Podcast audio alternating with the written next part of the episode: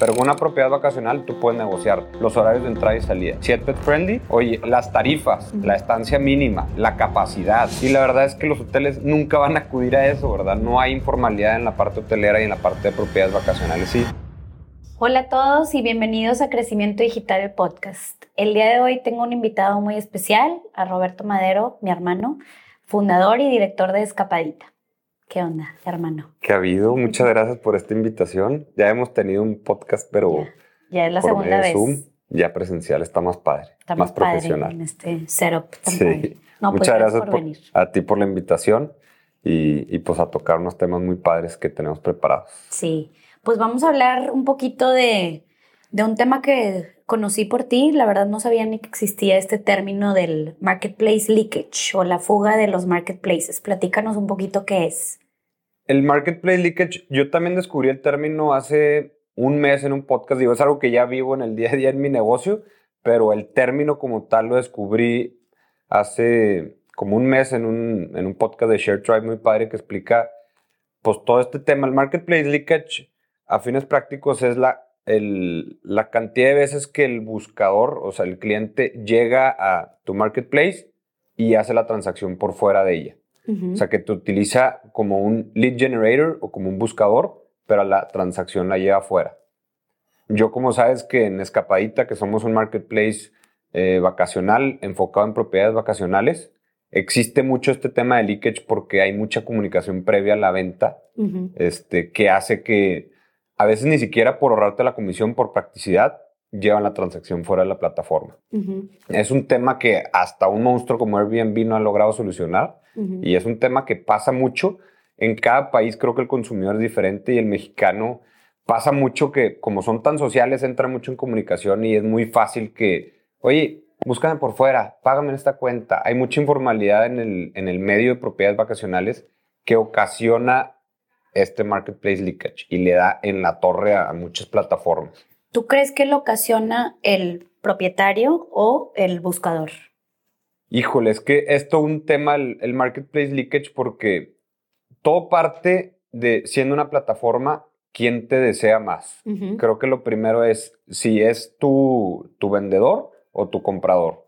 Para evitar el marketplace leakage tienes que primero conocer quién es el que más te desea y a quién puedes controlar pues puedes controlar obviamente yo creo que al que más te desea, este, y normalmente está incentivado al que le cobra la comisión o en el caso, eh, o al que, al que le cobra la comisión, híjole, ¿cómo te lo puedo explicar? Sí, pues normalmente el que se va a ahorrar una lana es el que va a tratar de sacar la venta por fuera. Ya. Este, pero nosotros, por ejemplo, está muy interesante en Escapadita que nosotros partiendo en, pandemia, en vez de ser muy deseado por un vendedor, son, partimos de en pandemia, que todo el mundo quería hacer una escapadita, fuimos mucho más deseados por el viajero. Por, el viajero. O sea, el viajero el que llega con nosotros, el vendedor era, haz de cuenta que le estaba haciendo un favor. es que evitar este marketplace leakage era bien difícil porque el vendedor es, esta es mi tarifa, estas son mis condiciones, yo no te voy a, resuélveme todo, tú llégame, entrégame el efectivo y a ver si te acepto la receta. Sí. Creo que se me hacía muy interesante cuando nació Escapadita que parte de la necesidad de cumplir con el ser un directorio, ¿verdad? Porque es lo que casi siempre el viajero necesita. Necesito todo este amplio catálogo de opciones y luego ya veo pues cuál está disponible, qué hay.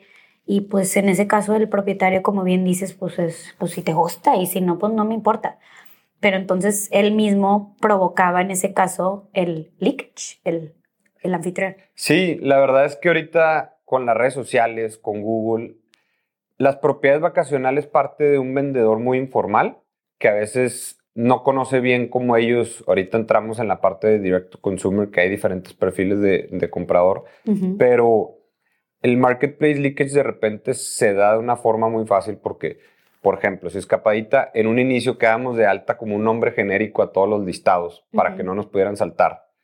Pues está gacho, la verdad es que si le quieres dar una identidad a, la propiedad y quieres ponerlo con su nombre, pero pues ya nada más te vas. Y algunos anfitriones que ya tienen su propia página, su propio motor, pues los encuentras en Instagram, los encuentras en Google. Inclusive cuando pones la ubicación, está ya da de alta su ubicación en Google Maps y pueden, dar de- pueden irse ahí a, a su página web y hay demasiados mecanismos por los que te pudieran saltar sin que te des cuenta. Este, y esto le ocurre y le da en, en la torre Airbnb y es una pelea de cómo aporta suficiente valor en la transacción para que no te salte. Porque Sí. una cosa es aportar valor en la búsqueda y otra cosa es aportar valor ya en el proceso comercial. ¿A qué me refiero con aportar valor? Dado un ejemplo de escapadita. Es un seguro, que es lo que aporta Airbnb, que es la mayor, o sea, es el elemento más importante que da este, para que no lo salte. La, facilidad de transaccionar, que le permitas pagar con tarjeta de crédito, de débito, con transacción, que el reglamento, por ejemplo, que es una friega estar pidiéndole que firme el cliente y te lo mande escaneado, pues igual y ya ha estado de alta el, el contrato digital y te lo puede firmar por medio de la página. Este, los depósitos en garantía que se puedan hacer ahí. Hoy en la página te puedes retener de la tarjeta de crédito, todo mucho más fácil que ya sabes que hazlo por la plataforma, que sea un no-brainer y también no te lleves suficiente parte del pastel en la comisión para que le duela tanto y te trate de sacar la vuelta. O sea, Sí. también es una parte del pricing en, en tus comisiones para que prefieran transaccionar por medio de la escapadita. Todo esto parte de un modelo chiquito. Yo creo que conforme vas evolucionando, vas migrando de tus consumidores, o sea, tus vendedores y, tu, y tus compradores ya parten de, no nada más te desean, ahora te necesitan. Y luego ya cuando llegan a ese nivel de te necesitan, la verdad es que ya ganan mucha autoridad y ya impones condiciones que hacen que no te puedan saltar. Como parte de un Amazon, un Booking, un Expedia, pues ya ellos son un monstruo. Ellos tienen las mejores tarifas, de ahí parten. ¿Por qué me saltaría si tienen las mejores tarifas? Sí. Tienen un programa de lealtad, ¿por qué me los salto si voy a acumular puntos? Sí, e- es el, lo que llaman en el stickiness en un software as a service. De Ajá. hecho, eh, te había mandado lo del gobierno que digo, nada más lo voy a tocar por encima de Amazon. Ahorita se enfrenta el reto de que en Estados Unidos quieren poner como ilegal Prime y quieren poner como ilegal el click to buy. Esto que, que estás diciendo se me hace interesante cómo ellos descubrieron un stickiness en poner un producto y el hecho de que le puedas poner click to buy es algo que les genera, bueno, en facturación a sus intermediarios muchísimo. Entonces, el gobierno de Estados Unidos estaba diciendo que eso era ilegal porque lo quitan cuando ese precio que está ahí en la página de Amazon es mayor a algo fuera. Entonces, obviamente Amazon tiene sus robots haciendo ahí el crawling, Ajá. buscando fuera cuando hay un precio más bajo que en la página de Amazon. Si encuentran uno en automático, te quitan el click to buy. Eso les pega durísimo. Entonces dicen los que venden a través de Amazon, prefiero no vender en ningún lado, me quedo en Amazon para siempre, porque no tengo miedo que en algún día un crawler encuentre algún descuento en un tercero o en otra página. ¿Me explico? Entonces, pues al- se me hizo una genialidad de Amazon descubrir el click to buy La verdad es que sí. ahorita tienen consecuencias en términos eh, federales que les está causando eh, como si fueran algo ilegal porque parece un monopolio. Pero a la vez, ¿cómo le hicieron para descubrir eso y lograr ese stickiness para que sus vendedores ya no quisieran estar en ningún lado? Eso se me Sí. hizo impresionante. Es que está al- algo muy interesante, por ejemplo, en el caso Amazon que tocas, pues obviamente no nada más consiguió el price parity con sus, con, con sus clientes, con sus proveedores, o sea, inclusive lo puede mejorar. Es que Amazon siempre va a tener el mejor servicio y Amazon, pues si ves Amazon de cómo parte, era un multicliente marketplace, porque Ujú. una parte era el vendedor, una parte del repartidor y otra parte del consumidor. Ujú, Es que él juntaba tres piezas, ujú. pero ahorita que, que comentan las prácticas monopolios de Amazon, porque ya se está volviendo el proveedor, ya se está volviendo el distribuidor y pues ya nada más le está vendiendo directo al consumidor. O sea, ya está abarcando estas dos frentes y le está dando en la torre a muchos clientes que quieren vender porque no pues ya pueden. Amazon Basics está arrasando con su marca y el servicio pues ya le está cortando la llave a FedEx, ya le está cortando la llave a varios proveedores de servicios de logística para ellos hacer su propia logística. Sí. Es que eso se vuelve algo muy importante. Y en el tema de, de Airbnb, es algo que yo no logro entender por qué no partieron de, de ese mecanismo. Airbnb es de los pocos marketplaces que el fee se lo pasa al viajero. O sea, no lo absorbe el, el que quiere vender. Y eso incentiva demasiado todo este término de leakage porque, porque al que quiere comprar le vas a cobrar una comisión. Pues bueno, pero ¿no crees que porque eso provoque el leakage al revés de sus anfitriones que no quieran vender a través de Airbnb porque les sale muy caro? Sí, o sea, sí también provocaría, o sea, si ahorita le cambia la llave a decirle ahora le va a cobrar la comisión, la verdad es que Airbnb tiene tres problemas importantes, yo creo, que hace que tenga demasiado leakage y que ahorita esté reportando pérdidas feas. Una es, el proceso comercial, lo que tocamos ahorita, empieza con con comunicación, el, yo te diría el 85% de las veces en lo que yo he vivido con Escapadita. O sea, cuando tú reservas un hotel, prácticamente haces un instant booking. Con Escapadita, digo, con una propiedad vacacional, siempre van a haber dudas previo a la reserva. Si tú te das una casa de playa, por decirte un ejemplo, tienes preguntas desde cómo llego, qué servicios incluye, si la alberca tiene caldera o no tiene caldera, cómo está la distribución de camas. Todo lo puede tener una ficha técnica y la página puede estar lo más detallada posible y de todas maneras las van a detallar. Porque la verdad es que otra cosa que me he dado cuenta es que hay mucha informalidad en las propiedades vacacionales y casi todas, bueno, una gran parte de las condiciones pueden ser negociables, que es algo bien importante. En un hotel no, no se da abasto si empieza a negociar cada condición, ¿verdad? Las tiene que estandarizar. Pero con una propiedad vacacional tú puedes negociar los horarios de entrada y salida, si es pet friendly, muchos tienen que no es pet friendly, pues si le mandas una foto de un chitsu chiquito bonito, ah, échalo, vente. Oye, las tarifas, la estancia mínima, este, la capacidad. Oye, se puede venir una persona más, sí, órale, no pasa nada, te cobro mil pesos más.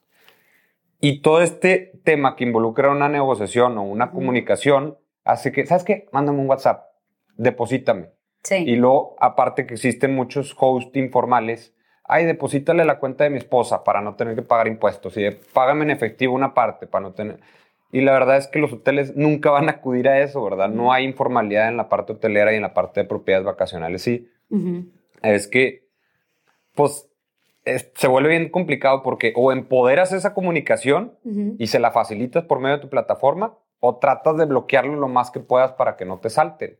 ¿Cuál de las dos haces? Sí, no, está bien interesante. No lo había pensado así porque sí, en un hotel está estandarizado, ya sabes a lo que vas, ¿verdad? No hay duda que hay servicio eh, al cuarto, no hay duda que hay desayuno incluido, no hay duda que tienes una llavecita, que vas a entrar, que va a estar el jaboncito, o sea, eso no hay duda.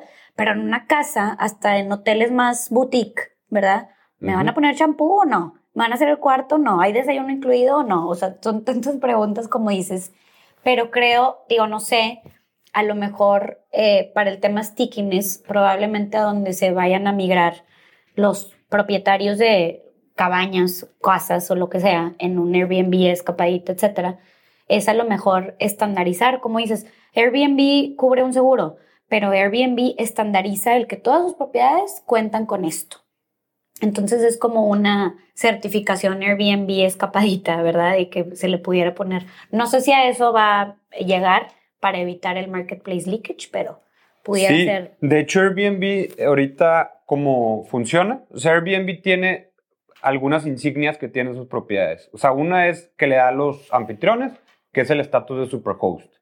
Al tú ser superhost es algo súper importante porque te posiciona mejor tu listado. La gente, la verdad es que ya casi no reserva si no tiene el estatus de superhost. Y luego, esa es la insignia de anfitrión, pero también hay insignias a las propiedades. Están las propiedades normales. Hay otro programa que tiene Airbnb Plus, que Airbnb Plus manda como a un inspector a que revise tu propiedad y que cumpla ciertos estándares de calidad.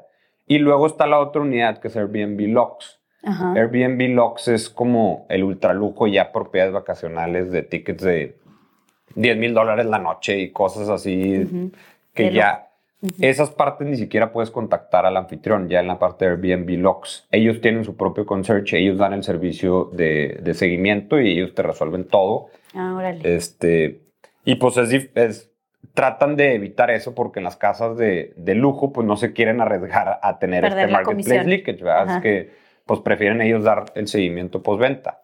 Que de hecho en Escapadita sí partimos. Nosotros todo. Hemos pivoteado y hecho todo tipo desde partir de un esquema donde vamos a casi trabajar como agencia de viajes. O sea, no hay que cederles el control a los anfitriones, vamos a encargarnos de todo.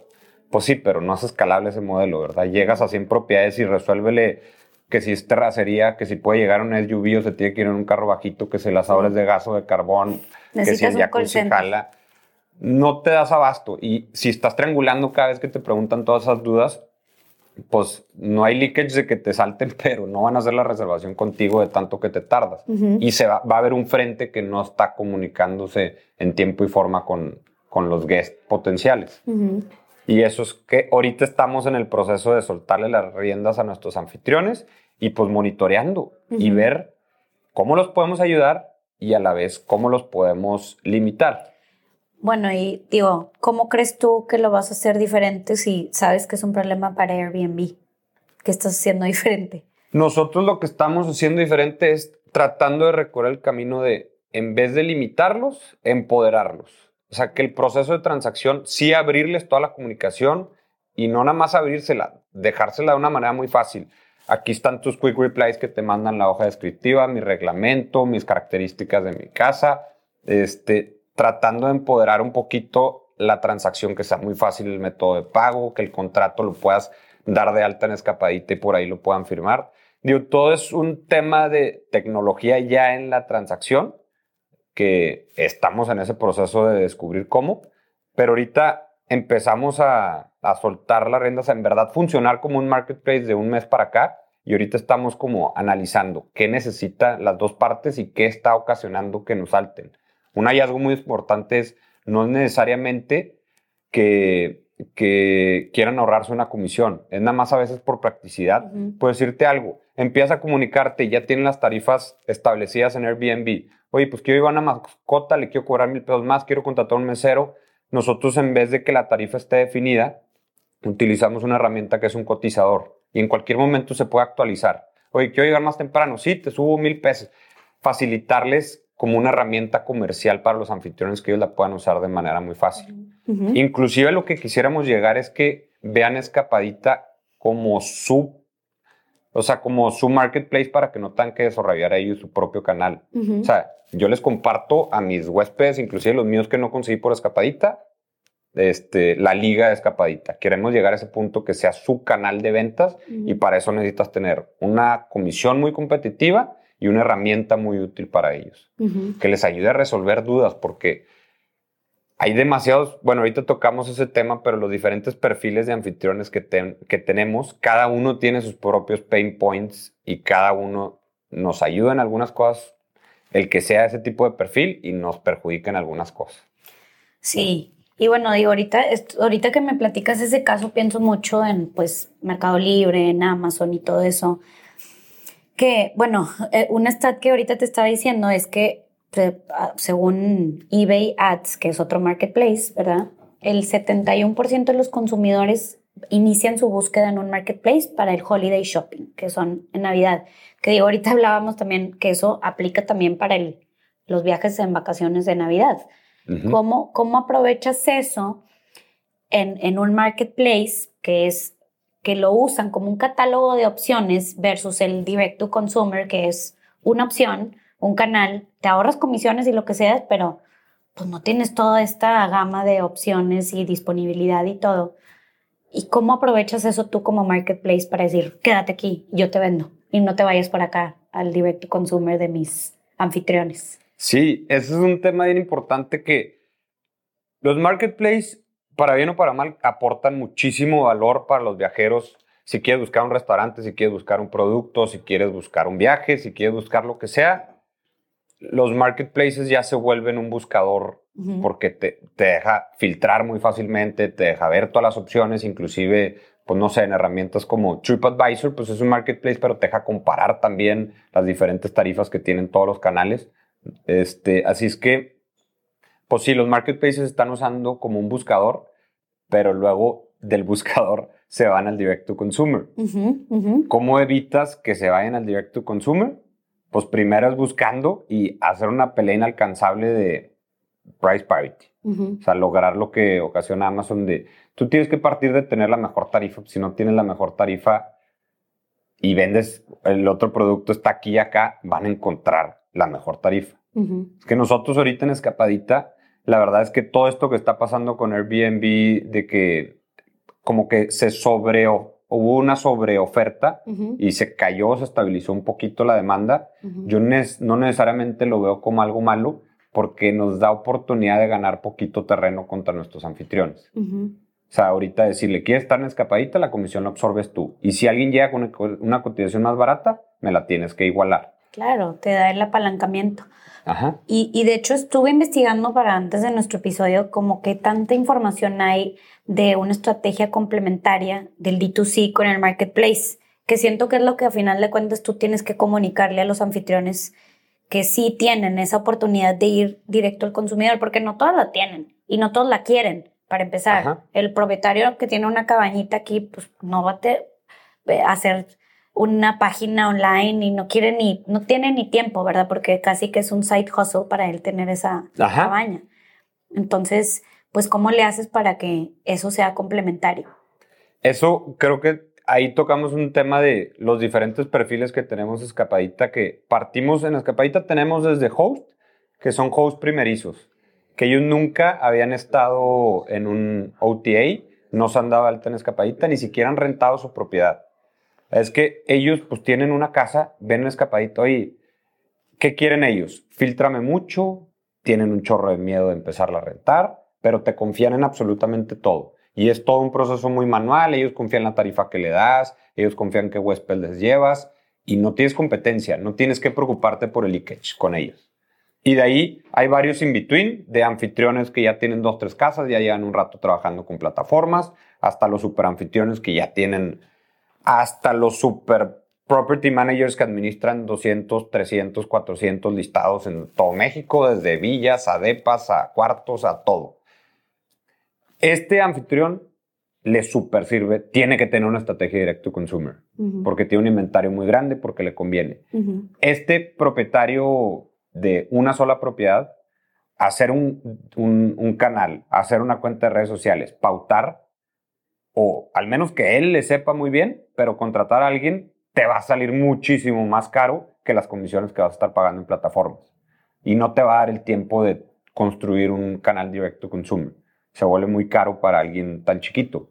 Pero para alguien tan grande, ya tiene un equipo comercial, ya tiene un equipo hasta de recursos humanos, ya tiene un equipo de marketing, pues ya empieza a explorar pues herramientas tipo como un Shopify diseñado para propiedades vacacionales y empiezan sus canales directos. Pero a nosotros, este tiene muchos beneficios para nosotros porque nos confía plenamente y este tiene muchos beneficios porque está súper profesional. Ellos se encargan del proceso comercial, tienen una persona constante, o sea, son un negocio. Este es un C2C y este es un B2C. ujú, Esta es una empresa, esta es una persona. Este, y la empresa, pues con agencias ya están acostumbrados a trabajar, con OTAs ya están acostumbrados a trabajar. Ellos inclusive absorben la comisión. A nosotros, por ejemplo, tenemos una junta con un property manager. Sí, tu comisión va a ser tan... Haz de cuenta que ellos nos capacitan a nosotros Sí. en cómo vamos a ofrecer su propiedad. Aquí están todas las ligas para que tú puedas sincronizar los calendarios. Por aquí puedes establecer una reserva. Todo súper organizado. Que, pues, digo, está muy padre. Pero también hay mucho leakage con ellos porque, pues, tienen una fuerza de ventas muy importante. Tienen su propio canal directo consumer. Y porque les conviene.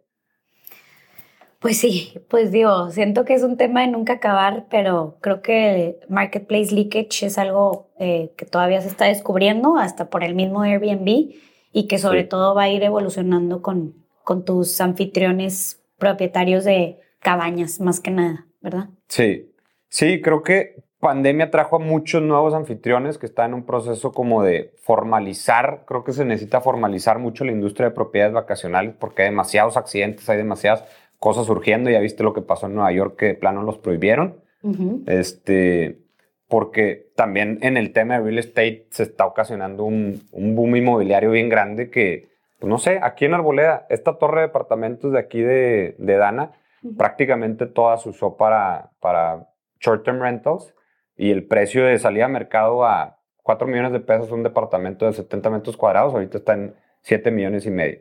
Y hay un boom y la gente que en verdad habita en las ciudades, por ejemplo en Nueva York, pues les da mucho coraje que existan todas estas plataformas porque los costos de gente que vive ahí, que estudia ahí, que pues que hace su día a día en Nueva York, pues están volviendo pues, Altísimo. altísimos y, y están fuera de mercado. Pero ahora, quitas todos los short-term rentals y toda la parte, los hoteles, pues qué fregón, va, empiezan a subir tarifas y se vuelve bien caro viajar a estas ciudades, porque ya no existe esta competencia. Es que, ¿qué es lo que le conviene a la ciudad? Pues muchas gracias, Robbie. Yo creo que seguimos pendiente de esta plática que no termina, pero... Y lo hacemos un chapter 2. Un chapter 2 del Marketplace Leakage, a ver qué pasa post ventas navideñas y vacacionales, el holiday shopping. Pero pues bueno, muchas gracias por acompañarnos hoy. No, hombre, gracias a ti por invitarme. Espero que luego nos acompañes para todos los otros temas que traemos. Sí, de aquí este parte un tema muy importante, porque creo que hay muchos otros temas de pues todas las estrategias de marketing, demasiados temas que se pueden tocar muy padre en los marketplaces, que yo apenas estoy descubriendo, ¿verdad? O sea, yo no tengo la varita mágica en decirte ya soy un caso de éxito, hay que descubrir cómo ayudar a, a tus dos frentes de tus vendedores y tus, y tus consumidores para aportar valor. Muchas gracias por escucharnos, espero que hayan disfrutado de este episodio y cualquier comentario déjenos en nuestras redes sociales.